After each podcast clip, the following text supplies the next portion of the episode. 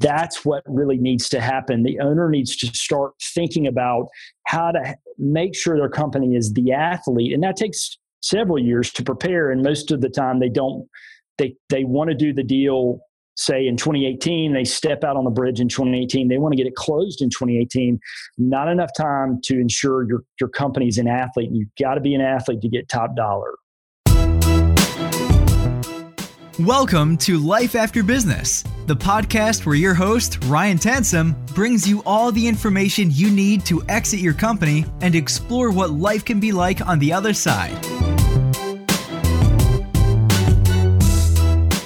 Welcome back to the Life After Business podcast. This is episode 112. Today's guest name is Hagen Rogers, and he is the managing director of Watermark Advisors, which is an investment banking firm, and they've got a really unique way of approaching mergers and acquisitions. He's got something called the bridge, and this analogy that he relates to of the bridge that there's three different phases of it. There's the preparation phase, the transaction phase, and the integration phase. So what a lot of investment bankers do is they go out and they close the deal, whether it's on the buy side or the sell side, and they're supposed to do it for the top dollar amount with the best terms and conditions. But what really got me jazzed up about what Hagen's doing is because he was able to relay some facts that literally 26% of the people that hire investment bankers to go sell their company don't even get to sell their company. And 42% of those companies that actually transact or close that there was a good chunk of that purchase price that had contingencies, which is there's earnouts or there's escrows, there's somehow the money's held back and that they're tied to the integration. So Hagen has this very unique perspective from all the decades that he's been in investment banking that you have to prepare, then transact, and then the integration is where the buyer is able to capture the return on the investment that they should be striving for above and beyond their cost of capital. And that is super important as well for the seller because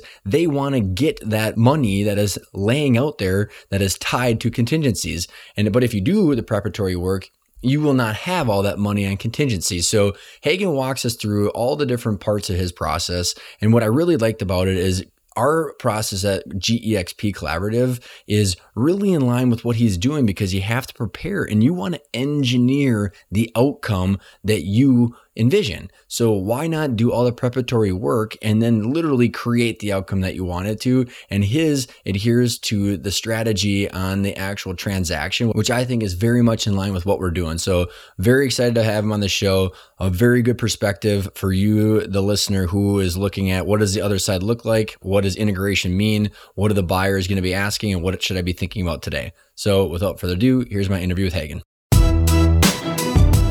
This episode of Life After Business is sponsored by GEXP Collaborative. Their proven process gives you clarity on all of your exit options and how those options impact your financial success, timing, and future happiness. Sell your company on your time frame to the buyer of your choice at the price you want. Hagen, how you doing? I'm doing well. How about you, Ryan? Doing good. Looking forward to having you on the show. You have a very interesting business model that you have been bringing to the crazy world of investment banking on the uh, buy and sell side of M&A. And you and I met each other at the Alliance of M&A Advisors in Chicago, and you gave a presentation. And I sat there watching you going, huh, all of this would have been extremely applicable to our situation and to a lot of other people's. But a lot of the none of the listeners were probably sitting there, or they might not have come across you. So, you know, can you can you just give us a background? Like, how did you get into this whole world of M and A, and how did you end up to where you are right now? Well, great question. I'll try to keep it brief. Uh, I uh, when I graduated college, I started my career in corporate banking but was interacting with the investment bank. And I was intrigued by uh, the different services of investment banking from private placements to mergers and acquisitions. And so after two years of being a corporate analyst, I went on to business school and did an internship in M&A in Texas. And so for that whole summer, I worked on selling a company, a privately owned company with a team. And just had a fantastic experience, loved everything I learned in that internship, and went back to finish up business school knowing this is what I wanted to do. So for five years, I was with what was Wachovia's investment bank and was in Charlotte, Atlanta. And uh, when the merger happened with First Union, I moved, uh, or I was being asked to move back to Charlotte, but I was in investment grade debt, which is a, a service for really large public companies like a Walmart issue corporate bonds. And I, I, had, for the first two and a half years, been doing M and A on an origination function, so helping the bank find deals and then bring them over into the product group, and then help with the execution from time to time and I missed that. So I had asked to get back over to this world when we got bought essentially by First Union. I left the bank uh, because I wasn't happy in the product group uh, I was in. And so I moved back to my hometown of Greenville, South Carolina, and launched what is now Watermark Advisors, and that was 16 years ago. Oh, wow. And d- did that with the help of uh, the managing director from Wachovia's practice, which uh, he was an ex Salomon Brothers M&A banker. And so I could not have had a better partner for the first eight years of Watermark. He basically oversaw and, and mentored me further in the role of, of doing deals I had the experience of finding and winning the deals, but but doing the deals, uh, it's a whole different science or art, we'll say. and uh, so for eight years, Watermark looked. We're a boutique M and A firm. We do sell side, buy side M and A, also private capital raises. We're a FINRA member, and we looked like everybody else, but.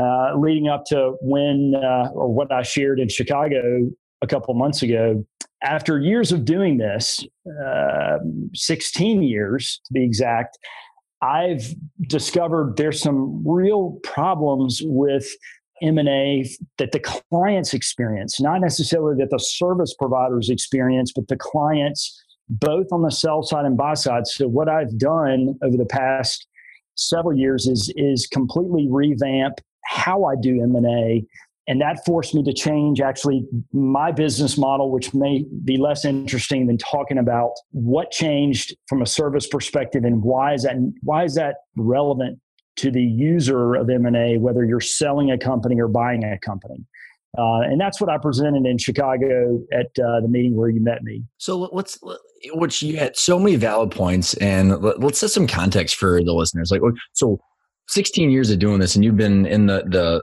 M&A world a lot and you know what were some of the biggest problems that you saw? Like you like you said like you know you and I right before we jumped on the call it's it's not that the, the market's not fixing this it, there's there's this big gaping hole and there's prob I mean I'm assuming you dealt with lots of headaches.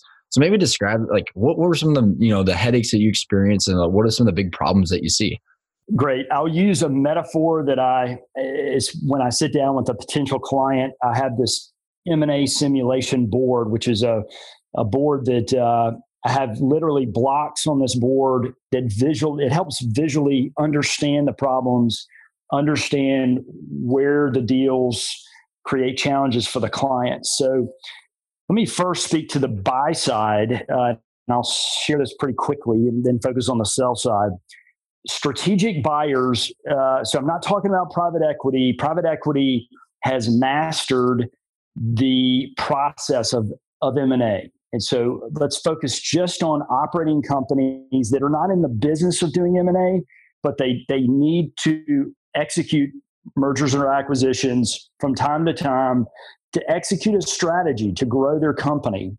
Well, and, and actually, like, eh, eh, hey, let me interject for a sec because, you know, as you go into this too, I think it's super important for the listeners to understand the buy side's motives too and what means success for them. So I know a lot of the listeners are entrepreneurs that are going to eventually end up selling, but like it's so important because eh, and I, I think that in the marketplace there's there's a lot more m&a ramping up because in order to continue to grow or to evolve and innovate with different products and services we're getting forced to so i think you, you alluded to a great point which i think you're going to get to is that they don't do this all the time. so like Correct. they're getting forced into it. So I think what you're about to say is an important note for the listeners to to really understand that there's reasons behind this and then there's a lot of challenges that you're going to allude to.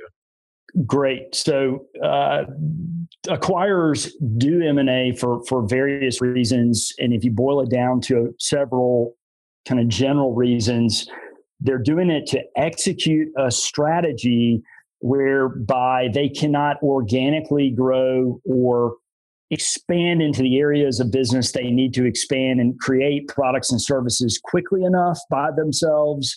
Um, and so they acquire as opposed to building it.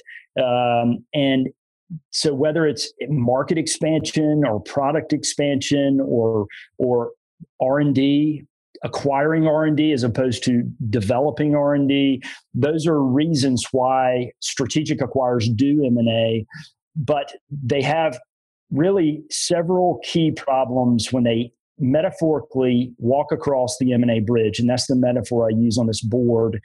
The problems are that the problems show up in the results. When they step off of the bridge 70 to 80% of the time they do not create a return on their investment that is at a hurdle rate or above a hurdle rate. And most of the time, it's not even in the delta, that what we call the hurdle rate delta between at the bottom of, imagine a line, a horizontal line, and that, let's say that hurdle rate is 12%, go down about 500 basis points. Uh, down to 7%, and maybe that's their cost of capital or cost of doing the deal they're not even showing up in that delta between the 7 and 12%. They're hovering around the cost of capital, which means it's a wash. They're not actually creating financial value from doing acquisitions most of the time. And much, not only are they not creating value, they also may not be creating a strate- uh, strategic success for their acquisitions. So you want, as an acquirer, to do acquisitions to where it, it's a strategic and financial success. And what I'm saying is, studies show time after time the return or the financial measure is not happening for that strategic acquirer. Why? It's because they make fumbles. They cross the bridge and they have fumbles, and the fumbles happen in three areas, three phases, as I call it the preparation phase, the transaction phase, the integration phase, which, by the way, is the same three phases that sellers cross when they do M&A, when they sell their company. They cross the same three phases, preparation, transaction, integration, but the seller problems are different. Uh, and I'll cite the problems in one particular study, but this is going to be indicative of, of happens to sellers year after year. Looking at Pepperdine University's uh, 2018 private capital market study. It comes out once a year and it's very thorough. Uh, they surveyed investment bankers who led M&A deals on the sell side. So we're just thinking about investment banker led deals. 26% of the time, that investment banker was not able to sell the company that they were hired to sell. So that owner goes out on the bridge. They, to a varying degree, expose their trade secrets, uh, mm-hmm. market information to potential buyers 26% of the time. And maybe more concerning is that 42% of the time uh, of those companies that did sell last year, 42% of the time, the way that deal got done was with what are called contingency fees. So let me give you a simple example of that. Let's say that you sold your company for $10 million. The, uh, the buyer to get the deal done, the buyer's not willing to pay you 10 million in cash. They're willing to pay you 7 million in cash and they'll structure what either an earnout or seller debt, seller notes and and for that 3 million in incremental value. You don't get that unless certain things happen with the company after it's out of your control. And I can tell you after being in this business for 21 years in M&A and investment banking, it doesn't typically materialize completely, meaning that seller doesn't cap the full value. So top dollar is not happening for the seller a majority of the time. Well, and like, I mean, there's been so many people and stories about earnout, burnout that you're not going to hit it. I mean, all the things that it, you know, you tell me the price, I'll tell you the terms because that's this is where all the hair comes out. And you know, what, what in that I think you're going to probably kind of get into this, but what are the ways, you know, like, and maybe this is kind of you, your your bridge, but like the ways of mitigating that that earnout or that the contingencies because they didn't do a lot of things right or there's risk coming from the buy side and you know that's where we've talked on the podcast before about value drivers or the opposite of the discount reasons on the buy side mm-hmm. So, you know, is there is is that kind of what you're going through into this bridge? Maybe you want to kind of you've given this whole overarching like, yeah, there's a lot of problems. No one's really ready to be making sure that these work, and it's a lot. Of, I mean, Hagen, do you think it's a lot of people playing the short term game more than it is anything else, or just trying to get the deal done? There are two. Uh, I'll think specifically about sell side. Uh, there, there are several problems that are fundamental problems with the owner, the seller, when they sell their company. Uh, they believe most often that understanding their company and running their company well and their company doing well is enough that they can because as we know owners are very busy people. They lead complicated lives and and it's hard to own and run a company much less a successful company. So they believe when they step on the bridge that that's enough that they've they've they have a profitable company. But what they don't realize is that the market is looking for athletes metaphorically. Hmm. and and while their company may be financially healthy that doesn't mean that their company is an athlete or even more an elite athlete. So the market is looking for elite athletes. And so what often happens is that owner talks to a few trusted confidants in their sphere of influence, uh, centers of influence, and they ask, Who should I talk to about selling my company? I want to keep this very confidential. They talk typically to an investment banker, maybe that uh, banker is with they they get referred to a banker, but that firm that banker is part of a boutique firm. What we call boutique firms are small specialized firms or large brand name firms. Those firms as smart as the investment bankers are, their goal is to get on the bridge with their client and cross the bridge in the most efficient manner possible and make the most money while they're on the bridge. Um, and they do that through success fees, as, as that's how our my business uh, compensation works. You get some level of a retainer fee, and then you get a large success fee when you close the deal. But guess what? That client is still on the bridge the deal's closed, but most of the time that seller owner has often um, can be the most challenging part of the bridge ahead, which is the integration phase. And if they have contingency fees and they're still tied to the company financially and maybe even operationally, they have a very difficult road. But the investment banker is done, they've exited, they help structure the deal, but they're not incented to to to the top dollar you know they're going to put in contingency fees which is a way to get the deal done but it's not really in the best interest of the seller the client. So um, the, the kind of the root problem here is that owner hasn't truly prepared himself or herself for walking across the bridge and and neither has that owner really prepared their company to be quote unquote the athlete. And and that's what really needs to happen. The owner needs to start thinking about how to make sure their company is the athlete. And that takes several years to prepare. And most of the time they don't they they want to do the deal say in 2018 they step out on the bridge in 2018 they want to get it closed in 2018 not enough time to ensure your your company's an athlete. You've got to be an athlete to get top dollar that is well said. And I think you gave some really cool. I, I love the analogy of the bridge. I mean, because it, it's really what it is. You're stepping it out, and it, you know, some people call it the deal train, but I think the bridge is a way better analogy because yeah, you're you're going across into un, uncharted territory, and there's a there's a power dynamic shift, there's a change in ownership sh- uh, shift. All these things are shifting, and uh, you know, can Hagen, can you walk us through the preparation, transaction, and integration phases, and your whole kind of thought process behind the bridge and what's included in all these, and maybe yes, you know, with some context too, is that you know, I think you know we've had we had Mark Jordan um, on the show, who he was an investment maker that very clearly went through kind of the whole process of taking a company to market. That's a little bit that's different than how you've laid it out too. So you know, we don't have to maybe spend as much time on the first part but I think it's great context that leads up into the integration. And actually, I love how you have both the buy side and the sell side because it's the same bridge. It's the exact same thing. same bridge. Yes. Same bridge, same three phases, different steps on the bridge, though. So I'll quickly summarize the bridge for sellers.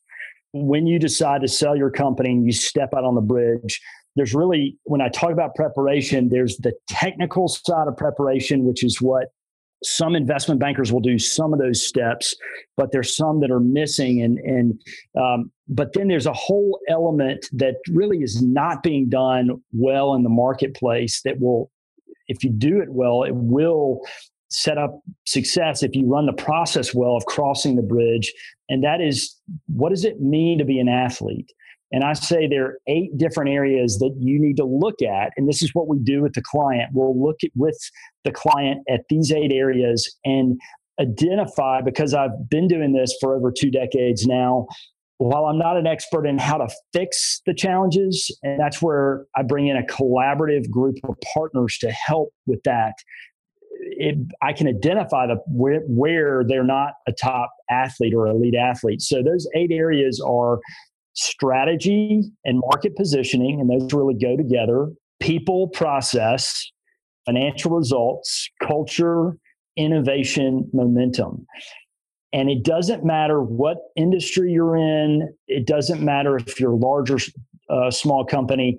These are the eight areas that, in my experience, I can boil it down to these eight areas and say, okay, how much of an athlete is this company?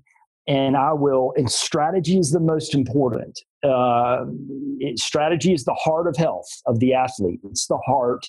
It's got to be top shape. That is about business model. It's about vision. It's about uh, the, the leadership and, and and and how you're executing strategy. And it's all of those things. And that's a you know, for, for business owners, we're not strategy experts. We, we developed a product and service, we built a business around it, and we've been successful.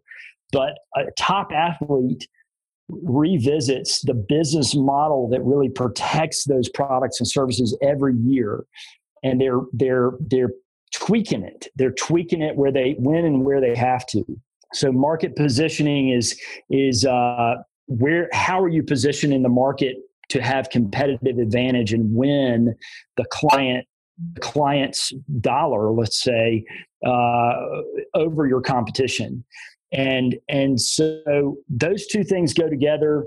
If those are very healthy then i look at people and processes. People from leadership to your teams and how you hire how you fire how you compensate what processes run the company how many processes do you have and how do you advance those processes that the more uh, and processes for processes sake are not what i'm talking about. It's processes that execute the strategy week in week out most efficiently.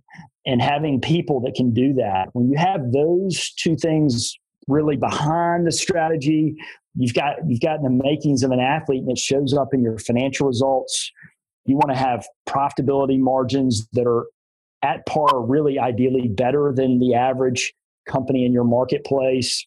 If you're not uh, doing that, why not? What where are you off? Culture is what I say the the, the organization of business decision making inside a company that is designed to execute the most efficient way to run the strategy. So I'm using a lot of lingo here in business terms, but all these are important to to grasp. Let me pause and see what questions you have. Well, I, I think it's, you know, I think the more and more everybody hears about these, you know, their value drivers or growth drivers, or it's all the stuff that makes it a machine. You know, I always go back yes. to transferable EBITDA or cash flow, right? So, I mean, this is a machine that is no longer just a really high paying, high risk job. And like, you know, I like the analogy of the, of the athlete as well. And I, I think it's, you know, whether you call them the value drivers, wherever wherever they're coming from, is they're making they're in, in, intentional, right? And I think you know, what are yours? What I mean, with the 21 years again that you've been doing this, and a lot of the, you know, I'm assuming you got a lot a lot of stories, but you can't walk on the bridge and not have this stuff figured out because you can't fix this stuff overnight. I mean, I think it helps with the negotiation, knowing where your big weaknesses are going to be and how those are going to be torn apart in due diligence or the the Q and A part. But like, you can't fix this stuff overnight at all. Correct. That's why you really need to be thinking about if you want to exit your ownership of your company, it's more than just hiring the right person to sell your company and doing evaluation and then getting a book together. Those are those are important steps, but much more important is is your company an athlete? Is it a top athlete? And and where you need to work on those any of those eight areas, you have time to do it and you have people to help you do it because you know your business, but we're not you know a, a ceo and a president of a company that doesn't mean they're outstanding at all these areas. And, and so having advisors come in and, and give you tools to use that's what my model is about is a collaborative comprehensive approach. So i want to help them identify these problems early so they can and i can help them introduce them to who i believe are the best people that can can work with them and and then get that company in tip top shape. And then we can think about the mechanics of crossing the bridge the m&a bridge. Well and this is what's eh, i'm super interested in kind of tying this because i think you know what we work with our clients on and i and i tell everybody even on the, the listeners that like so you can do all these eight you know these eight drivers or that you're calling them or the, the athlete you know the athlete characteristics but it's you know, going towards, and I want to, I think there's a lot of correlation to your integration. Knowing like, what's your ide- ideal exit? Is it PE? Is it a strategic competitor up, up and down the stream of your supply chain? Because all of these things and what you do intentionally should have some sort of target towards that ideal buyer because how you launch new products or strategies or your business model or the culture might have a different you know angle or different path based on all the different buyers which will impact the integration right? Because i mean if someone has these certain things you're not you might not need to do them because you're going to be a bolt on or whatever. I mean i think you know there has to be a lot of reverse engineering into the outcome that you want. That's a great point. Um, you know i i to to that point i say my advice to the client is on the technical side of preparation it's let's come let's build a buyer list now well before we market the company. And so you know the the list of companies you'd like to approach when the time is right. And you actually start to build connectivity with those buyers. Not that you sit down with them and say hey i'm thinking about selling my company in a few years but you build rapport with them. Let's say at trade shows conferences you you intentionally run into them or, or schedule time to meet with them just to talk business just to understand how they think about the world. And it helps you when you are on the bridge and this you are on the bridge d- doing that i say. Um, but when you move into the transaction phase you have a better sense of of who the top prospected buyers are going to be and by building that buyer list early and, and being intentional about the approaches so to that end, the technical side of preparation, moving away from those eight areas, I say you do get evaluation early. You do get educated on what it looks like to cross the bridge. We offer that. We help. We'll kind of talk, tell them about the bridge and what to expect. I say build that offering memorandum book early so that you really you tie that with the projections you're building out a projection model that aligns with strategy and where you want to take your company. And you build that offering memorandum which is the written story behind the numbers and they go together so that you're really living this. You're living what you're going to share to potential buyers when you're in the, the deal phase. You, you've been living it and you've been you've been steering your company towards a very defined vision with competitive advantages and and you have certain buyers in mind maybe not one but you have a group of buyers in mind that should want this company if and when it goes on the market. And uh, so you even build out your virtual data room early so that you get some of these technical things knocked out way before the transaction phase so you can it frees you up to really focus on really running the business well when you're in the transaction phase and you've gotten some of these things that really kind of uh, are just a problematic for the owner to have to spend so much time on the, the, the, virtual data room, data gathering of all the docs. You've gotten that done already and, and do that in the preparation phase.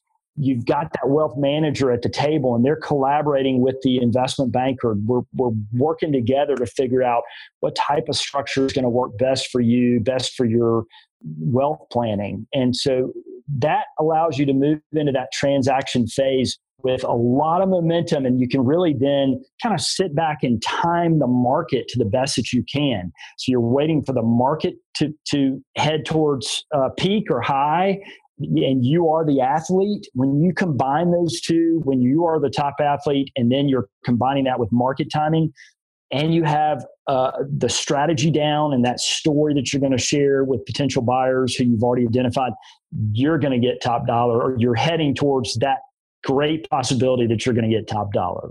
Top dollar and no contingency fees. That's, right? That is the goal. That is the goal. And so uh, we that that in our mind defines top dollar. When you can get a high valuation, when you've you've sold it to a, a, a buyer that you really admire, and you know they're going to steward this company well after they own it, and you get top dollar all cash deal, that's the ideal experience for being on the bridge. And I'm I'm speaking to the ideal scenario, and that's where I think the business owner should shoot for because I mean, face it, they put their lives into building these companies and their life maybe for the last five years, 10 years, or 50 years, or maybe it's been intergenerational.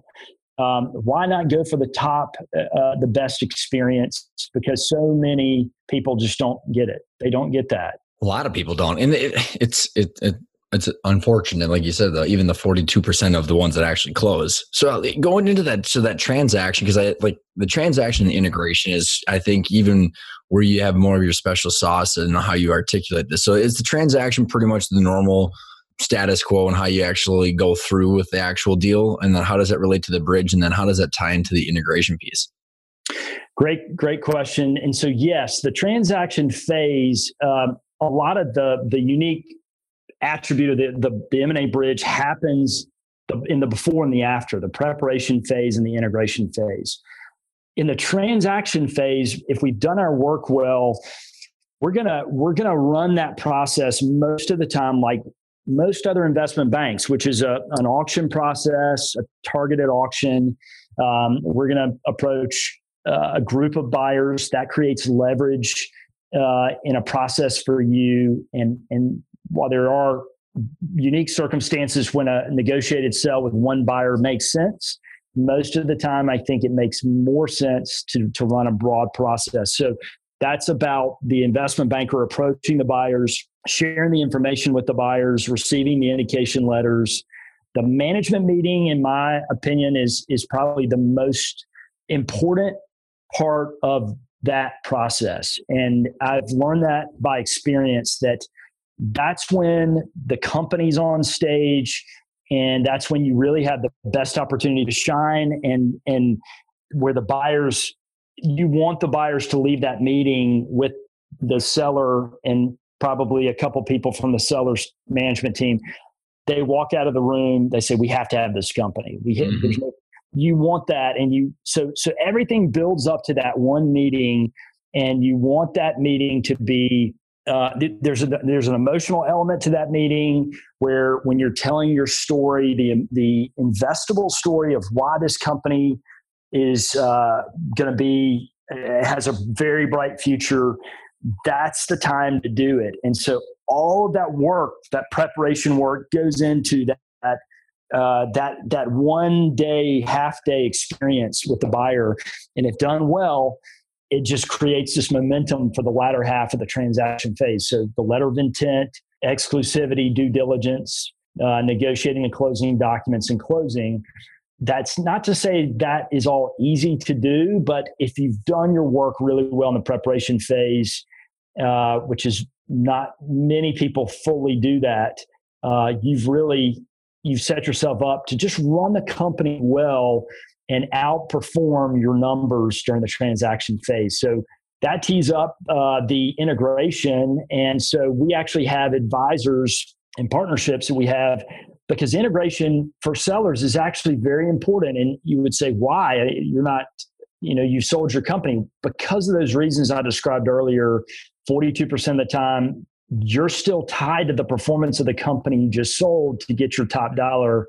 And you're most likely going to be a part of the transition for some period of time. So we actually have integration uh, advisors that most of the time do sell side or buy side work, work with the, the seller owner to really be their coach and help them as they go through week to week of this very new world of they're no longer in control they're they're part of a larger entity now and yet it really matters what happens to this company they just sold so we have these integration experts that can help the seller understand and get in the mind of the buyer and and sometimes talk them down from kind of ledges, emotional ledges, and, and feeling like they're about to jump off a bridge because they're so frustrated and and and feel trapped. They feel trapped. They want to move on.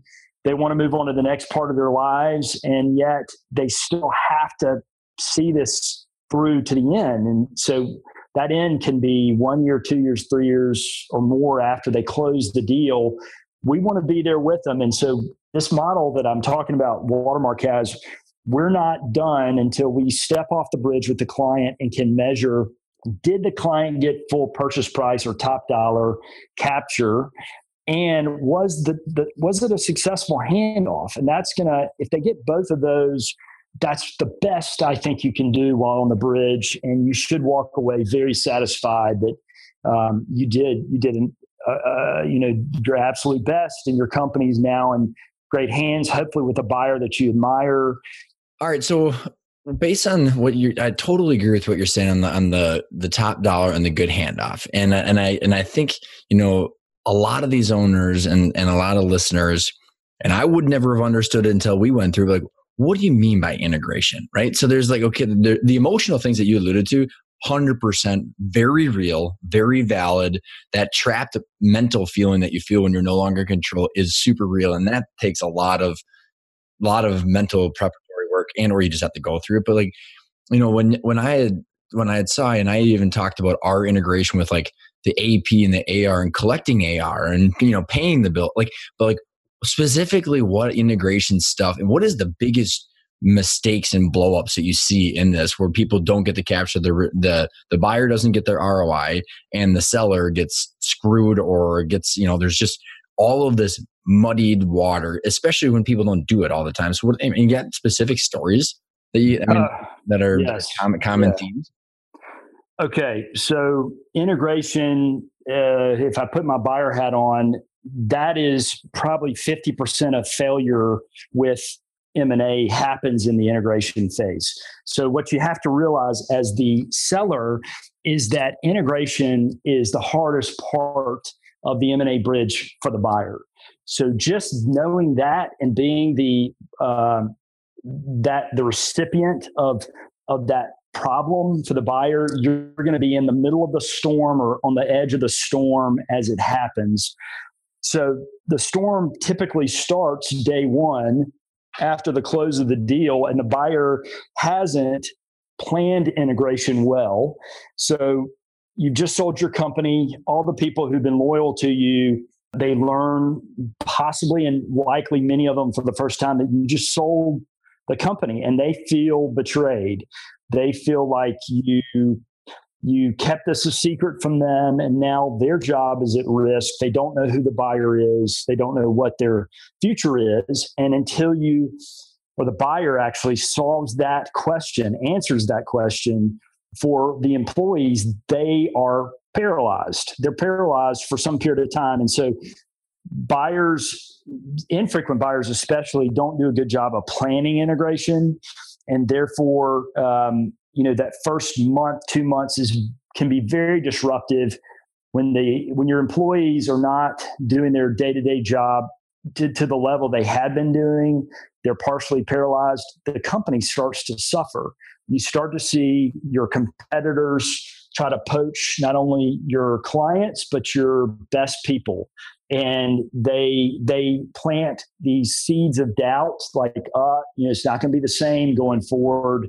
Don't you want to explore a better place to work? And they already are they're kind of the competitors are playing to that emotional angst that the, so, that the employees have. And and so they they they poach. And uh, so integration is really a combination of several things. It's executing what what we call a playbook. The playbook is the buyer's playbook for how to execute integration. That playbook is is a series of processes to integrate people processes leadership into the buyer's organization. And it is a it's a change management process. It's very challenging to do. It's very time consuming. And the buyer really the best buyers do it well because they know that the importance of integrating the people the processes culture uh, authority. Do you keep the leadership team that ran the seller company? Do you continue to empower them with the authority they had or do you strip it away? Do you consolidate processes? Do you change the processes or do you keep them the same? Do you um, close down certain operations? Do you relocate people? All those things for seller employers employees it's a tough time. So as the owner of that company you just sold you're going to experience that. And and and you you're typically let's call you you wear this hat of ambassador try to smooth out all the problems that happen in the integration. And you want to make sure your company that you just sold is really performing well because you still have money tied up in this. So there now you can see the problem of integration or the, the real uh, just troubling time that can be for the seller who's exhausted. They just they just went through a very trying time. Well, right. Yeah.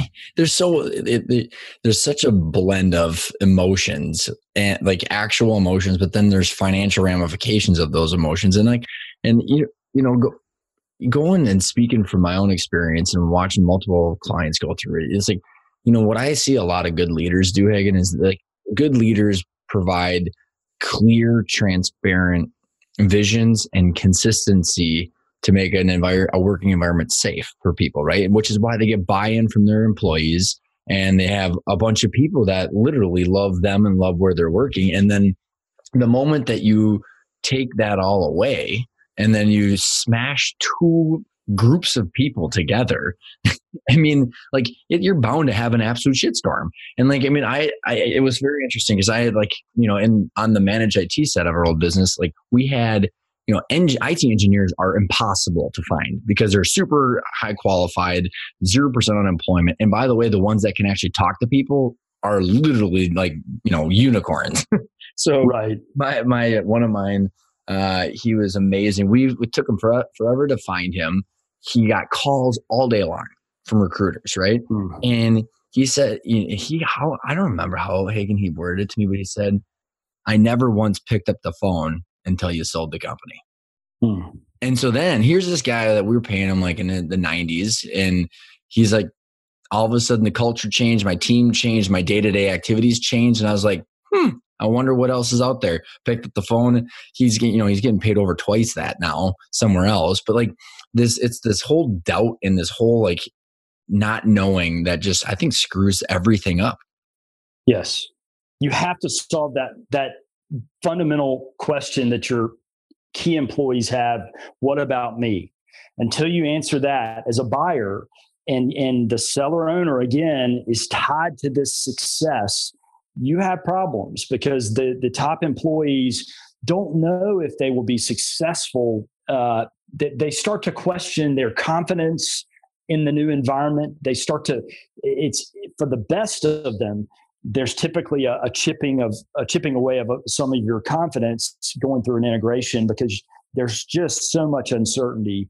So bring it back let's step back and you know we're talking about the last phase here of the bridge but what i'm saying is is that to be successful as the seller it is so much about preparation and how to do the transaction phase well and then how to do integration phase well. You've got to think holistically not just about the deal or trying to get the deal done in the next few months. It's how do i walk across this bridge and get to the best outcome uh, because this is not going to be easy.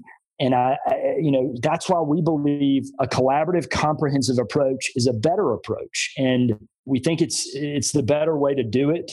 Not just try to quickly, eh, you know, very effectively help the client and and minimize your time as an advisor on the bridge, but it's really more of a relationship and counsel across the bridge. Because it's like I mean, the whole point, you know, like when I you know, the whole point of taking all the risks as an entrepreneur is because you want control and you're willing to deal with a crazy amount of risk in order to have that kind of control. And you don't know what you're, it's like not being aware of all of these things. You know, you know, when you look at all the different parts of the phases and all the different things that are, I mean, you, you can't engineer your outcome if you don't know what you should be focusing on. Correct. And what should be spent time looking at versus just going, hey, I know I want to sell. I mean, I, honestly, like I, I get my heart breaks for these people that call and like, hey, I want to sell my company in six months. I'm like, you're so effed.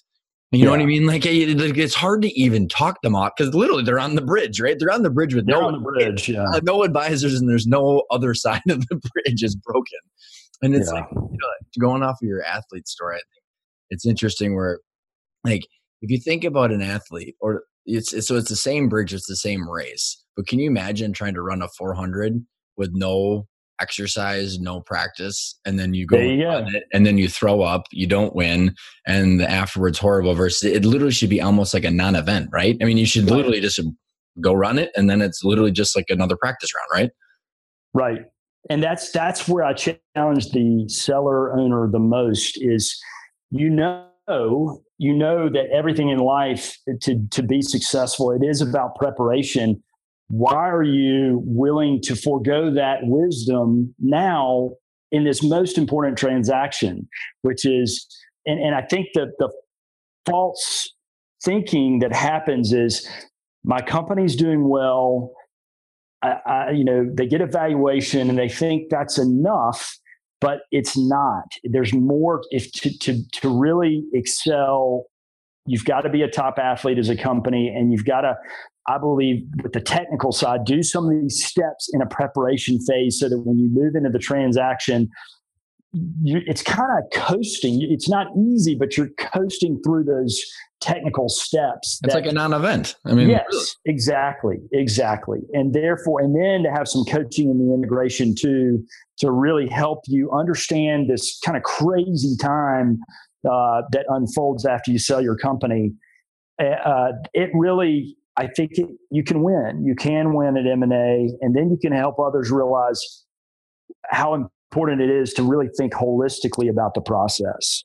Well, it's interesting too, and, and I, uh, talking about the non-event and actually tie, tying this into you know our process too, because I think we have very similar processes but different approaches. And what I find interesting is that we actually do on-site interviews with all the key executives and any you know, investors or stakeholders kind of talking about literally how do we engineer the ideal outcome. And the people is the biggest part. So now all of a sudden you get buy into the you know becoming an athlete with the executive team. And you know what do you see? I mean i, I can only imagine with with the decades of experience like where all of a sudden you know your top executives that are super important when they get blindsided because i remember doing it with mine. We sold to our mortal competitor which happened to be an amazing company, obviously, because mm. they were good competitors. But, you know, the betrayal that they saw, I can't imagine if they would have been bought into how this all works. I mean, what are ways that you see, you know, people right like correctly bring the the people in the fold? Well, that's a great question. Um, you know, it has to start top down.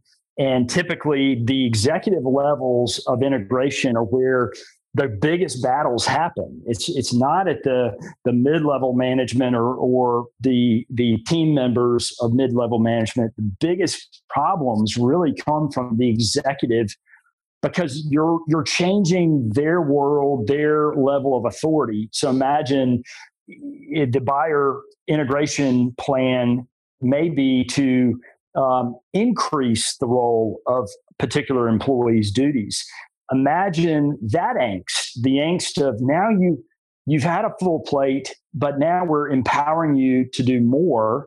Uh, and and so imagine they now have more on their shoulders than before. That's unnerving, but also equally unnerving, maybe even more, is stripping away of authority uh, with the executives. So when that happens, and and you know that uncertainty of what does that mean for me, my family, my future, my career, you really uh, kind of chip away at their confidence. And so you know, eh, as I think about different experiences, I actually go back to one of my own, which was when First Union literally bought Wachovia and the process by which First Union integrated Wachovia was top down, and uh, you started to see executives uh, that you uh, admired. It was great to see the ones you admired get new positions in the combined entity.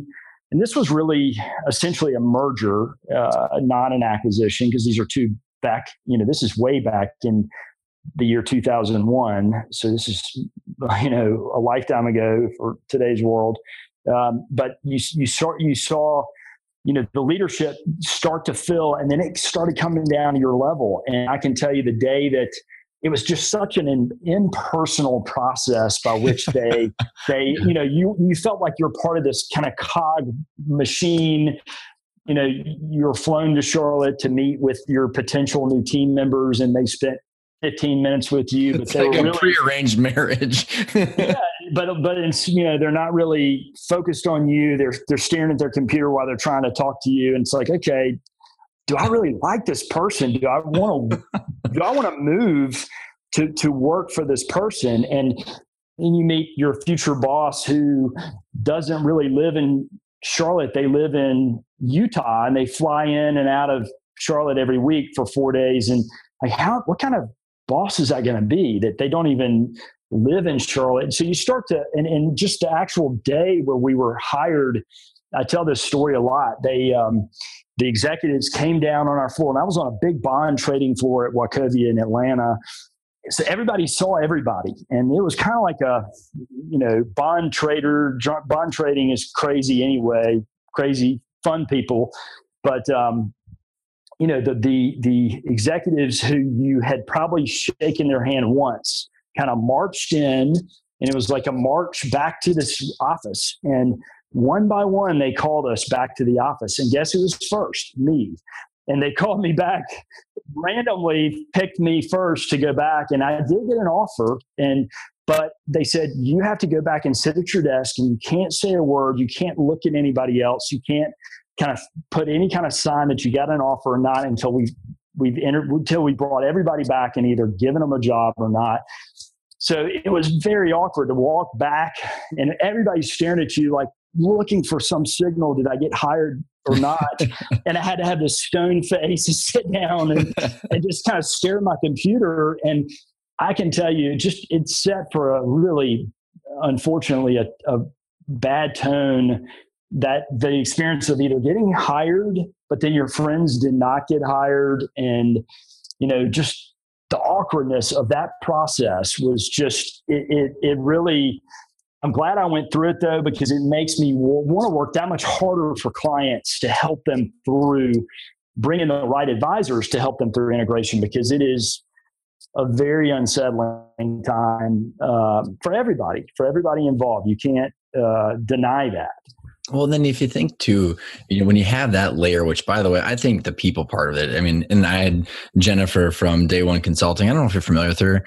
Um, she does, she focuses on the human part of this. So it'd be an interesting, I'll, I'll have to do an intro um, to you guys, but like, there's there's the people thing which i think is a huge percentage of the the challenges of this and just clear expectations and being able to describe all this stuff like grown-ups but then it's the it think about the lost data in when people get manipulative or they become toxic or they go away and you fire them and you know all of a sudden you didn't know that there was a bill out there that was you know a payable that didn't get paid or this mm. relationship or this vendor and all that stuff the tentacles go deep and wide and when you sour the people part i think it just trickles into all of it i mean like you can't and that's where I think the the, the financial ramifications are pretty great.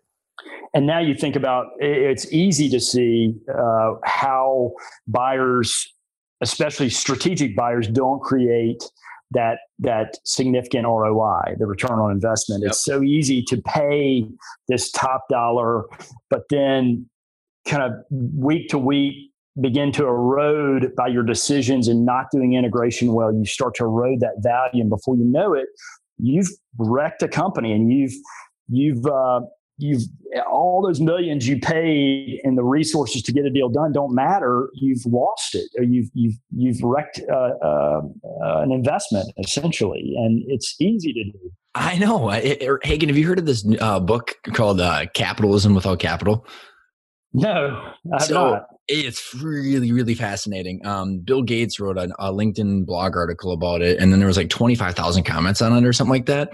And um, it just talks about like the balance sheets of these companies these days are there's more intangibles than there are tangibles, and hmm. the intangibles are people, processes, culture, all this stuff. And really, and this is just totally my my own two cents and opinion about it, but it, I mean, companies are living organisms of people, right? And so right. if you think about like trying to digest and merge two living organisms like that you have to in order to capture that value because you might have $2 million in free cash flow but it's coming out of an organism essentially right? right. With this people and culture. So you have to literally understand how that thing lives and breathes in order to absorb it to keep that cash flow. Otherwise you're totally screwed and you're just playing the short game in the wall street game and you're never going to be able to, to get it. But it's a super interesting book because that's you know I, I, like I said, I'm articulating as a living orga, organ, organism. You know, kind of to speak to the, you know, that makes me think of the um, M&A is like a marriage. Well, it really is not when you think about it. Marriage is just between two people who really want to be together. M&A is about potentially thousands of people who are disrupted because of this transaction and they really day one they're they're the most hesitant to walk through the door of their company and interact with their quote unquote spouse. Um, it, it's the opposite of marriage. It's it's it's uh, it's a very troubling transaction. So i think that kind of the the kind of rosy colored glasses of m&a's like marriage is is really not telling it like it really is. Well it's ecosystems right? It's a complex you know complex organism like i said and you have to think about all the different facets and then that, that's what i think is very interesting about you know the bridge analogy because you're literally if you do it right you understand what all those facets are and you can engineer the perfect integration is what you're trying to because the perfect integration is where the where the roi comes there you go, and and that's what PE has figured out. Uh, the partner that we use uh, in integration is a global um, integration consulting firm, and they do ton, a lot of work for PE firms. And PE firms, by the way, are getting great results from M&A, and they've they figured out all these fumbles on the bridge, metaphorically, and and they they solved those problems by having experts like an integration consultant come on board and help them, and all these due diligence consultants help them at the right time. And they, they've created those collaborative partnerships. And that's what we're doing at Watermark. We're creating a collaborative approach because it, it, you need people who know what they're doing to advise you as you step to that next part of the bridge. And um, P's figured it out. Well, it's interesting, and I think some of them. I mean, I think they're still learning curve because I had uh, I had lunch with Mike O'Neill, who I had on the podcast, and um, you know he is about to to close a transaction and literally he's he's flying to the place you know normally where it's hey you know not, everything's as is this is a financial transaction like he's literally going and they're having a barbecue and they're like they're integrating the people because it's mm-hmm. like well, yeah duh. and he's like i hope it's going to work i think i'm doing the right thing I'm like for sure dude they they just want to know that they've got a friend because they're now partners with you you know and right, then, then right. he even said like I don't want them to hide stuff from me.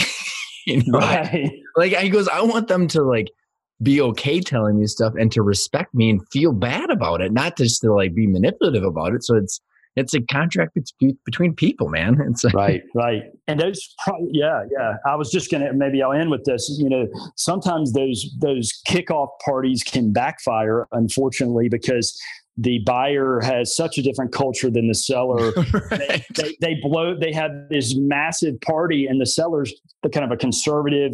They're tight on their budget, and they're like, "Oh my gosh, who have who's just bought us?" Because very good point. And it, it backfires. Those parties right. can actually backfire when they don't think it. The buyer doesn't think it through well. Well, it's even like that. You know, maybe there's an, a, a running company joke where like everybody loves it, but like, hey, different culture, they might absolutely hate it. I mean, it's yeah. one joke just could literally destroy something.